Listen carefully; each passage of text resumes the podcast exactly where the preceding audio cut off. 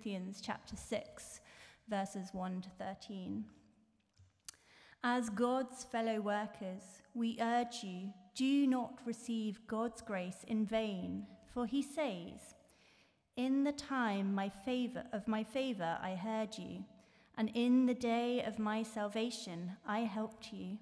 I tell you, now is the time of God's favor. Now is the time of God's salvation. We put no stumbling block in anyone's path, so that the ministry will not be discredited.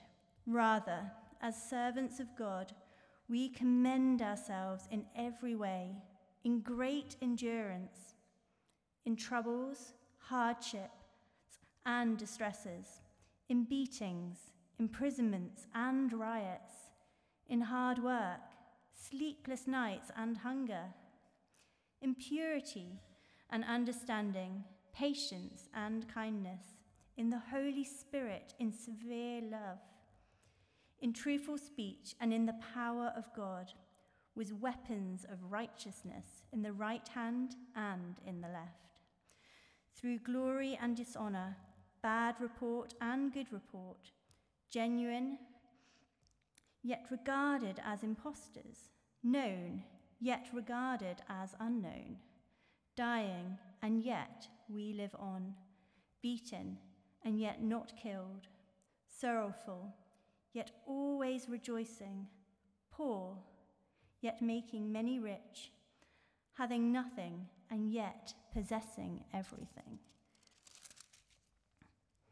We have spoken freely to you, Corinthians, and opened wide our hearts to you.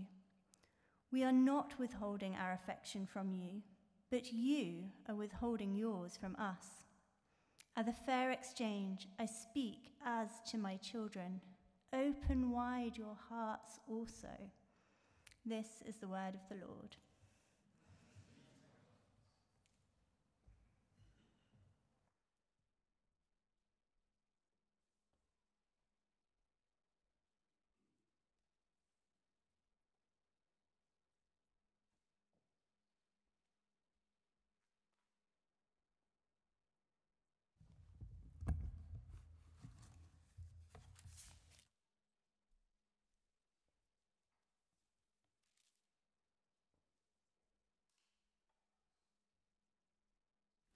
Shall we pray?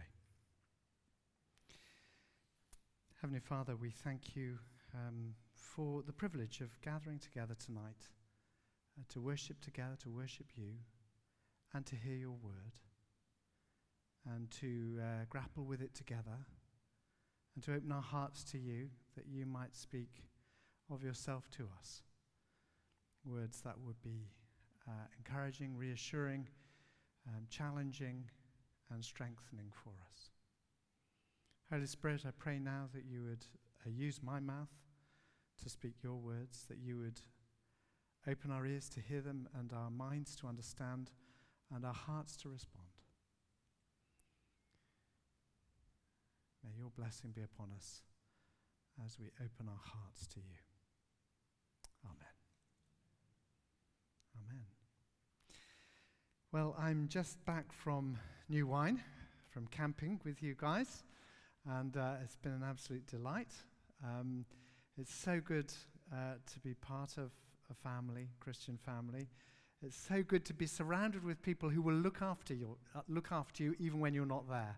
So, although dangerous things were happening all around my camp, my camper van, the fire was coming down and and uh, the wind was blowing, and you know the Holy Spirit was at work amongst other people, and uh, the world was trying to destroy my camper van. Nonetheless, um, St. Paul's rallied round and kept me safe. So thank you. all. It's been great to get to know a few of you a little bit better. Um, it's been great too uh, to be working there with my new job. For those who don't know me, um, I'm Mike Duff, and uh, I used to be a, um, a vicar uh, down in the south. In fact, I passed on my uh, uh, the congregation that the Lord asked me to lead to, uh, to Adam Tams, Adam and Jess, are now leading that congregation. So it was lovely to see them uh, briefly and to uh, revisit St. Jude's. And and the other congregation attached to St. Jude's, St. Margaret's. So it was great to see what the Lord has been doing over the last three years amongst them. And my role with CPAS is I look after about 700 churches around the country, uh, not all the time, but uh, whenever they're looking for a new vicar in particular. But I'm also uh, in touch with uh, many vicars in those churches. So it's brilliant to be able to meet uh, vicars from around the country who are in our parishes and to be able to hear what God is doing amongst them and what God has been doing through them through these last two or three years um, of uh, pandemic and lockdown, and the struggles that they have been going through for their congregations, and the way that their hearts have been open for their congregations in the way that St. Paul's saying his heart is open to the Corinthians. So, um, so it's, it's been a lovely, well, it's been a lovely experience, but it's also a lovely context for exploring the relationship between uh, Christian leaders and, uh, and members of a congregation, which is what we're doing tonight. So, we're working our way through the second epistle of St. Paul's to the Corinthians, and uh, Jonathan asked me to pick up chapters 6 and 7. But before we begin, I'd really like to encourage you to do something which I was taught, which Jonathan and I were taught long ago when we were students in our student church. And uh, two things. The first is to read along with the sermon, to read the text as the sermon is being preached. Otherwise, well, in this case, I've got so much to kind of whip through, you won't really understand what I'm talking about unless you've got it there in front of you. But more importantly, you'll just be hearing my words and not God's words. So I would encourage you to read the text as I preach.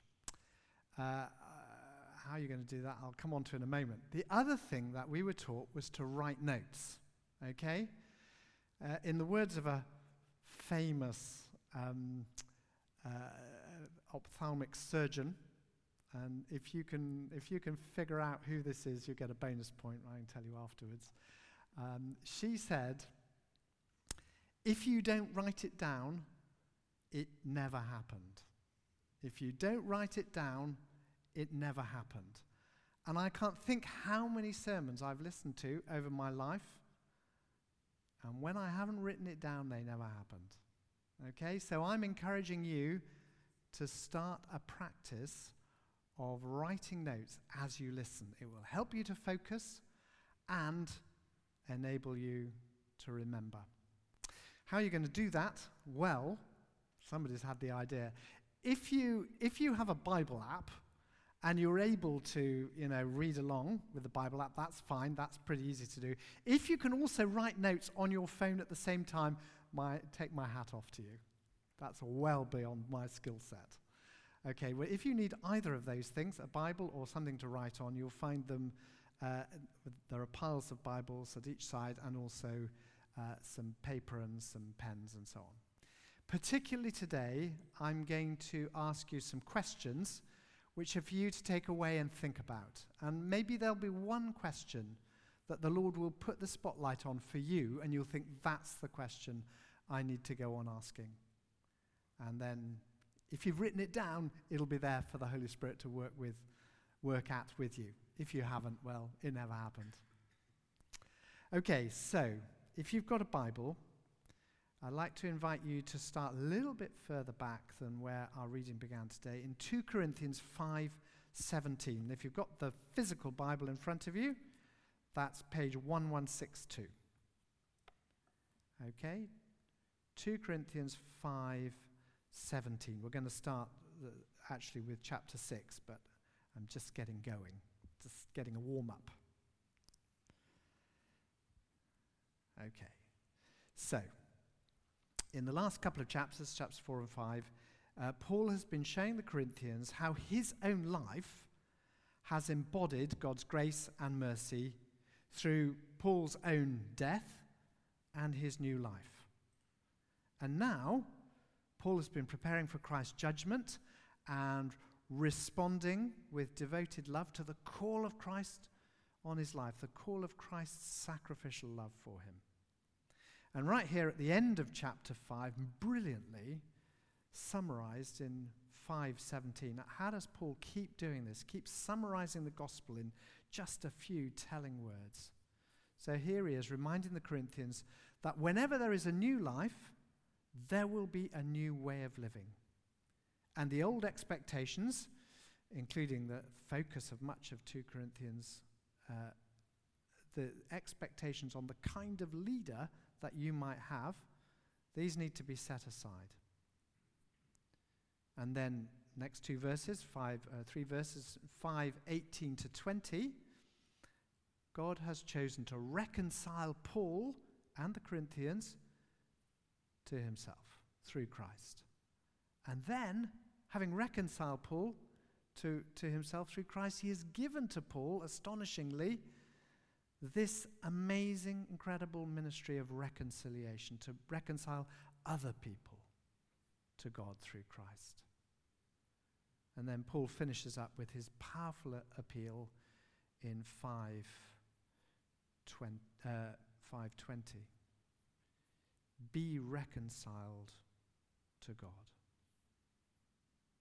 And then he backs it up in 521 with yet another stunning distillation of Christ's work on the cross, which is also demonstrated in his own life. God made me, uh, sorry, God made him, Jesus Christ, who had no sin, to be sin for us, for me.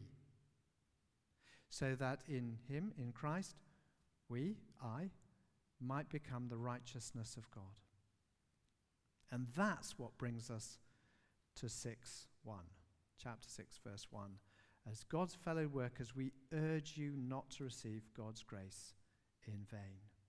Now is the time to respond. Don't miss it. If you didn't know it before, know it now. Through Jesus, God the Father is ready to offer you his forgiveness, his reconciliation, his eternal life. Today is the time of God's favor. Now is the day of salvation. Settle your eternal destiny with him, even this very evening. Receive a commission from God that has eternal significance in the lives of others. Don't receive God's grace in vain. As I said, one of the issues that Paul has been wrestling with in 2 Corinthians is the way is his relationship with the Corinthians. The way the Corinthian church seems to have discounted Paul's authority, even though he had brought them to faith in the gospel. He had shared the gospel with them. Maybe it's because, with all his struggles and sufferings, he, li- he looks a bit tatty, about, a bit kind of ragged around the edges. He doesn't look like a powerful leader, you know, who's going to take on the world and them with him. Well, says St. Paul, there's another way of looking at this. So, this is what he's saying in 6 3 to 13. The appeals that I've made to you in 520, be reconciled to God, and in 6 1, don't receive God's grace in vain, these appeals to you from me are backed up by my heart for you, my willingness. Looking at verse 4 to 5, my willingness to suffer anything for you, and even anything from you, to suffer, you know, your rejection. I'm prepared to do that. And still, verses 6 to 7, to respond with blessing. And that leads us on to verses 8 to 10. You might judge our apostleship to be a fake, but actually, based in all our heart for you and all we're prepared to suffer for you and all the gift of God that we've brought you, our apostleship is genuine, as is our love for you. We're grieved, and yet we rejoice for you.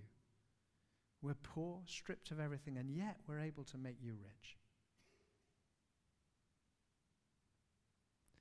And we do all of this, we suffer all of this, and go on giving and blessing for two reasons. Back to 6 3, firstly, not to put a stumbling block in your way. And secondly, 6, 611 at the end, just to show you how much we love you.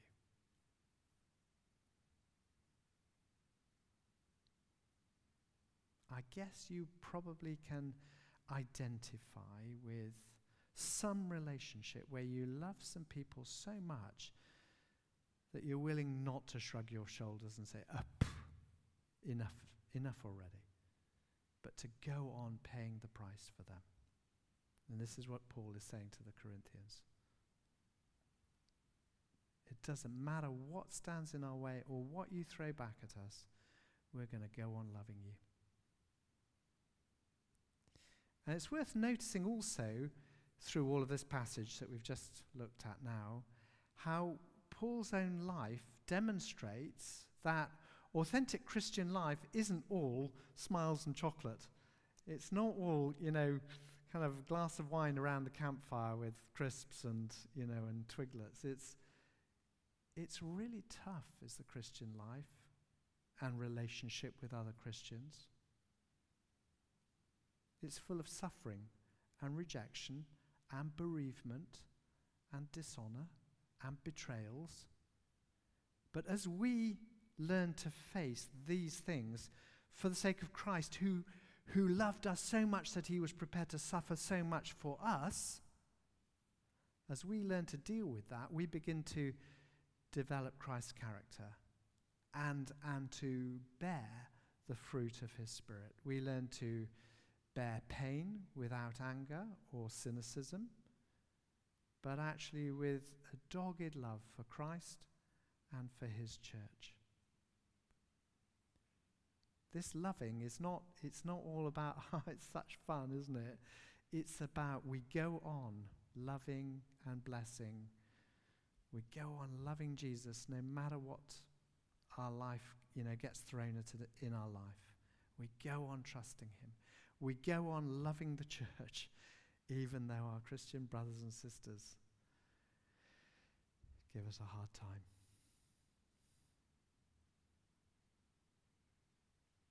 There's so many challenges here for us. Maybe you can think of a time when you thought, you know, I really have had it with this church or with this fellowship group or with this team or whatever. Honestly, they just don't get it. Well, Jesus knew that we just didn't get it. His disciples never got it, but he went on having loved them, he loved them to the end. Paul, definitely his churches didn't get it, but he went on loving and giving to the end. That's the challenge to us. Can we go on loving and giving? So here are two questions for you, and you can write these down. They're up on the screen here in case you need them. What marks of Christian maturity in the face of opposition or suffering can be seen in your life? Okay? So I'm speaking to you as Christians. As Christians, what marks of Christian maturity in the face of opposition or suffering can be seen in your life? Not just, you know, how much you enjoy the Bible when it's sunny, that new wine. But when the times are tough, where do you see maturity, Christian maturity in your life? Secondly, what signs of Christ like, suffering, sacrificing love can be seen in you? Love for fellow Christians or for those who don't yet know Christ? What are the signs of Christ like, suffering, sacrificing love that can be seen in you? Okay, if you were somebody else writing a reference for you, which of these could you write about yourself? Okay, so we've got to the end of our first section, and Paul sums it up in 6 12 to 13. As we open our hearts to you, please Open your hearts to us. Bind yourself to us who love you and are willing to sacrifice ourselves for, for you and for your eternal blessing. And by implication, don't bind yourself to those who inter- whose interests are for themselves and only for this life. Okay? So use some discernment here. Who are the people who who love you and sacrifice for you. Bind your lives to them and not to people who are just in it for themselves. or for the short term. That makes so much more sense than of the verses that follow 14 to 16, which otherwise seem rather out of place. It seems as if just out of nowhere, suddenly Paul is diving back into kind of, I don't know, marital relationships, which he dealt with in, in 1 Corinthians. Um, but actually, this, this phrase here is about, the, these verses here are about protecting our hearts from those who aren't committed to our eternal interests. And although our thoughts skip to marriage, actually, Paul is speaking here about their spiritual relationship with him and with other church leaders. So, if you're a church surfer, especially online, we had a great opportunity to do that in the last couple of years. You might ask yourself whether this preacher that you're hearing about today, that's a bit embarrassing, isn't it? actually loves you and makes sacrifices for you in this congregation. Actually, I'm not really thinking about myself because I'm a visiting preacher here. But ask yourself about your usual preachers. Do they love you and do they make sacrifices for you? That is definitely a question I ask or when I'm talking with potential vicars of new churches. That's my role to, to find new vicars for churches. And I, quite often in an interview, I ask them, you know, about why God has called them to this place. And I want to know if they're people who will, who will be there for the long haul, who will pour their life out, who will sacrifice for love of this mm. congregation, or whether this is just a stepping stone to greater things. Of course, Paul does also recognize that marriage does have a massive impact on those who are bound into it, for better or worse. And he's already, already dealt with this, uh, as I've said in 1 Corinthians. He's looked at the opportunities and the pitfalls for followers of Jesus who are married to people who aren't, and some potential ways of handling that relationship. I'm not going to go into that now. Um, you look at 1 Corinthians and, and have a chat with uh, some of your pastors here if that's really important for you. And he's also made it clear in 1 Corinthians how foolish he considers it to enter a marriage relationship with someone who doesn't share one's faith. And conversely, the other way around, I can testify to the blessing of being able to share um, all that is deepest for me, to, to share my, my deepest prayers and longings with my life partner. So, looking around, I was thinking this was a student com- congregation. It's not really so student now in the summer holidays, is it? But if, if you find yourself, you know, um, if my son were to ask me, which he never will, what he ought to think about doing on his first date, I would say, check out their faith before you check out their lips. Find out what they think about Jesus and whether they will pray with you. If you're embarrassed to mention Jesus, on a first date, what does it say about your faith, about how important Jesus is to you? And if you can't talk about it together at this point, it's only going to get harder. So, if that's the kind of situation you're in, get straight to the spiritual stuff. Talk about faith and talk about prayer and talk about your aspirations and your longings in Jesus. Of course, this goes further. Are you contemplating any other voluntary relationships which are going to have a big impact on you? Are you thinking, for instance, about a, a new business partnership or accepting a job or inviting someone to lead a ministry with you or forming peer groups and friendships? Significant friendships are a great opportunity for witness, but they also change and shape our character particularly when people to ask, uh, start to ask us to do things that we think might be a bit dodgy.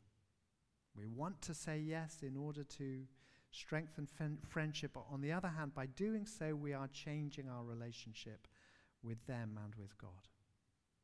So think it through carefully and get some wise Christian advice before you blithely agree to whatever it is. The more significant the relationship, the more it will affect you, and the wiser you need to be. as you start it.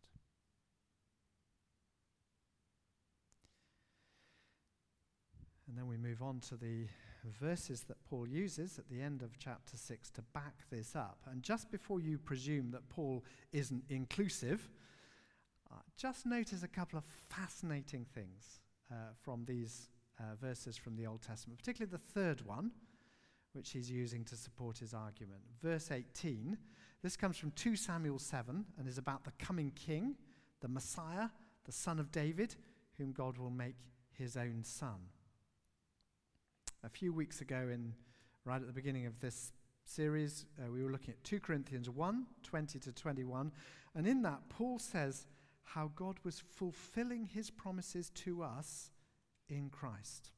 So here is a promise to Christ, which is Paul is using as a promise to Christ in us. So he specifically changes the reference in the Old Testament from the king to us. How inclusive is that? So we are included in the Messiah. But more than that, that means that the promise is no longer just to sons, it's now to sons and daughters. And that's not just an inclusive translation in your Bible, that really is St. Paul himself changing the Hebrew for son to the Greek for sons and daughters. He was way ahead of us. because of God's Son, Jesus, God has made himself to be our Father and us to be his sons and daughters. We are all included in. And so, back to the previous point, where the choice is ours, we should avoid binding ourselves to someone else who rejects Christ. Instead, moving on to the next chapter, chapter 7, verse 1, because of all these promises that God has made to us in Christ, we should set about purifying ourselves and perfecting our holiness in Jesus. Okay, so here are two questions for you from the second half of chapter 6. Are there any relationships which are compromising your faith or undermining your life in Jesus? Find a wise Christian to talk and pray that through with. And secondly, is there a Christian leader whom you can identify as someone who is particularly blessing you, has, has been a particular blessing to you, and who has made sacrifices for you? Because if that's the case, the next question is how could you strengthen your relationship with them? That's the kind of church leader you want, one who leads, who blesses you and makes sacrifices for you. Or at least, how could you express your appreciation of them?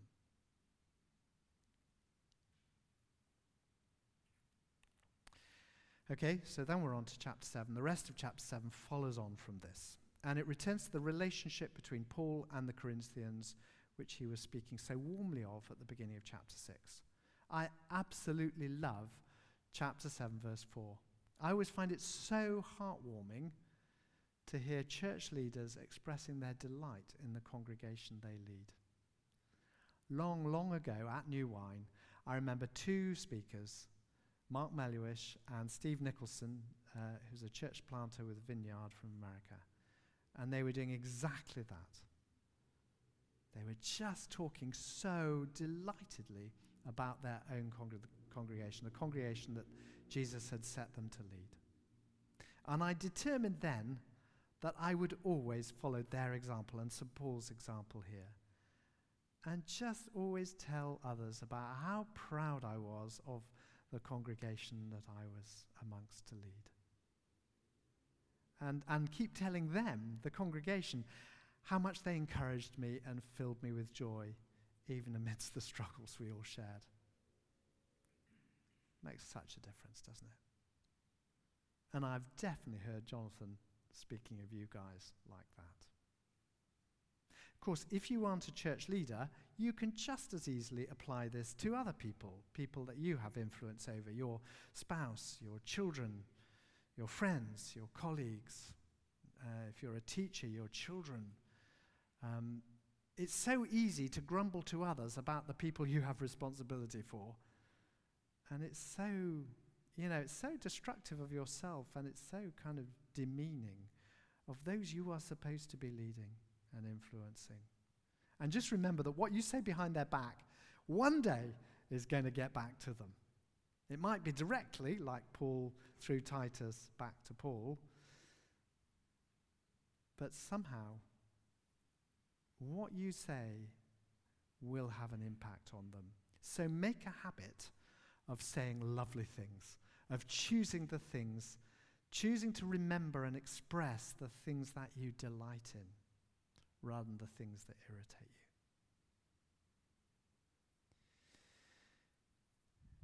We can see that Paul has sent Titus to the Corinthians for two pressing reasons. Well, he had two pressing concerns when he did that. And the first we see in verse 8, chapter 7, verse 8. Paul was worried that the Corinthians would be upset with him. He's written 1 Corinthians, and it's been pretty tough. A lot of it has been quite in your face. And he's, he's a bit anxious, he's very anxious um, that they're going to be really upset with him, and that the way he's written so strongly to them is going to have undermined his relationship with them. So he's sent Titus to find out and also, if necessary, to do some repair work. And I really get that. Um, often, when I'm working with PCCs looking for a new vicar and they write a profile about their church, I can get pretty tough with them about what they've written and, you know, kind of whether it's accurate and whether it's. And, and whether it's really, you know, really focusing on Jesus, whether it's, there's any hope in it, any vision, and then, having been quite tough with them, I again then get quite anxious that I've perhaps gone too far and I've then undermined and spoiled my relationship with them, and then they're not going to, you know, they're just going to be grumpy with me after that. But in fact, Titus reports back to St. Paul that the Corinthians were feeling completely the opposite. Verse 7. 7 7. They were really anxious that their behavior had upset Paul and that they'd spoilt their relationship with him. What a blessing for Paul to hear that. So then, from verse 8 to verse 12, Paul is exploring the relationship between loving someone and telling the truth to them. We kind of glibly say, tell the truth in love. And sometimes we just mean have a good gossip about.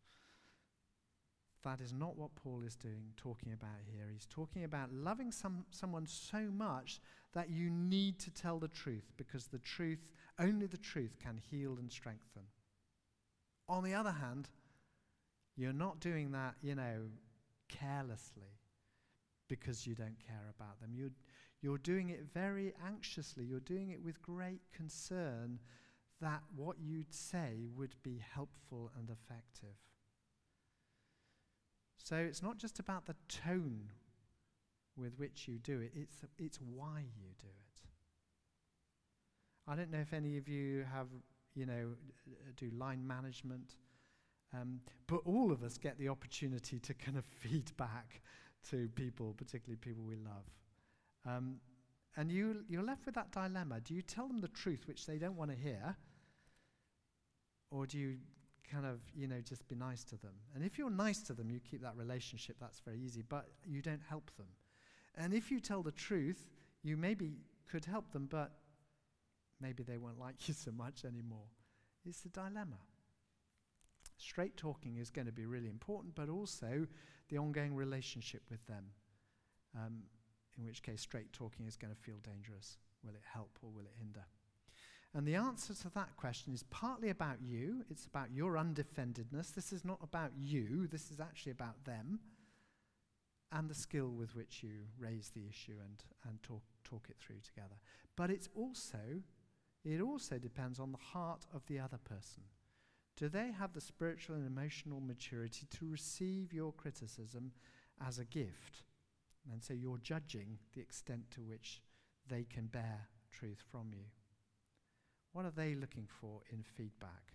Are they looking for someone to reassure them and stroke their ego, or someone who can help them grow and develop?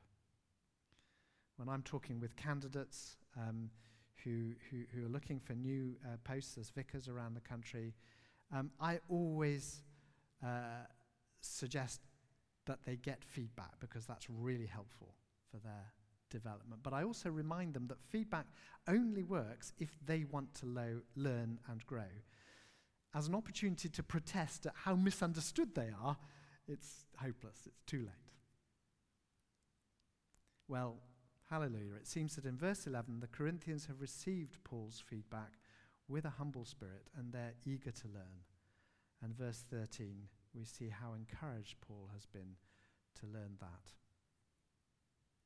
However, then we find in 13 to 15 that Paul has an opposite concern. He's, he's anxious that he's spoken so warmly to Titus about the Corinthians that when Titus meets them, Paul's slightly worried that Titus may not think that they've lived up to Paul's you know, reputation, to their reputation that Paul has given them.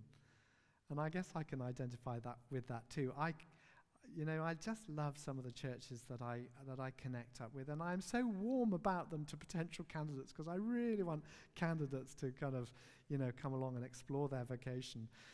And uh, I, do, I do find myself hoping that the, the congregations will live up to the warmth of my commendation, not turn out to be wildly different. But how lovely when our friends discover the value of those that we love. So when I, when eventually, you know, a, a, a, a panel chooses a new vicar and, and the vicar or, or, the panel, you know, write to me and say, it's just such a great decision and we just love this person or I just love this congregation. It's really, really heartwarming. It's a secret joy of mine. Well, okay, now that I'm on air and recorded and perhaps not so secret after all, but it's just lovely when I overhear a member of my wider family or, or, a friend of mine saying that they've met my wife or my children and they just really admire or respect them or enjoyed their company. Well, I think rightly so. They are, of course, you know, the best, naturally. But isn't it a delight to hear somebody else say that? And of course, it's the same with our congregations somebody else recognizes what we see of value in somebody else, that's such a blessing to us. So, here are my last two questions for you. When you offer feedback, can you be honest enough to enable someone to grow? And on the other hand, do you care enough to be concerned that you might have been too tough on them? Can you hold those things together? And secondly, are you willing to tell the world how proud you are of those you love and not to grumble about them? Well, those are all my questions for you to take away with you from them. Oh, that's very clever. Somebody's taking a photograph. That is just so, I'm just too old. I thought a piece of paper and a pen you might need, and there you are, just doing that thing. Very impressed.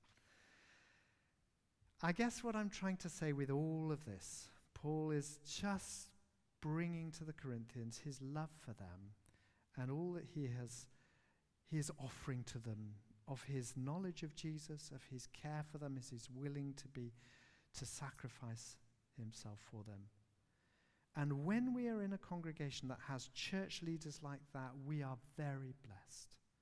And I want to say to you without embarrassment, you are very blessed in this congregation. You have such leaders. Leaders who know the Lord Jesus, leaders who delve into the gospel and think carefully through it and explain and share it with you, leaders who care about you and are willing to, ta- to pay the price for you guys, to lead you forward in your faith and forward in your mission. Cherish those leaders. This was the anxiety for Paul that his congregation that he had planted by the grace of Jesus were not in a place of cherishing him, and that made his job so much harder and more anxious. Cherish your leaders and bless them, and they will bless you. In the Lord Jesus. Shall we pray? Heavenly Father, thank you for Paul in these two chapters wrestling to express honestly his love for Christ and his love for this congregation. Help us each to be ready for your penetrating questions to us through Paul's words. Have we responded to your salvation, your offer of reconciliation and a new life purpose? And if not, what will we do about it? How are we using suffering and struggle to strengthen our faith in you and to express our love for others?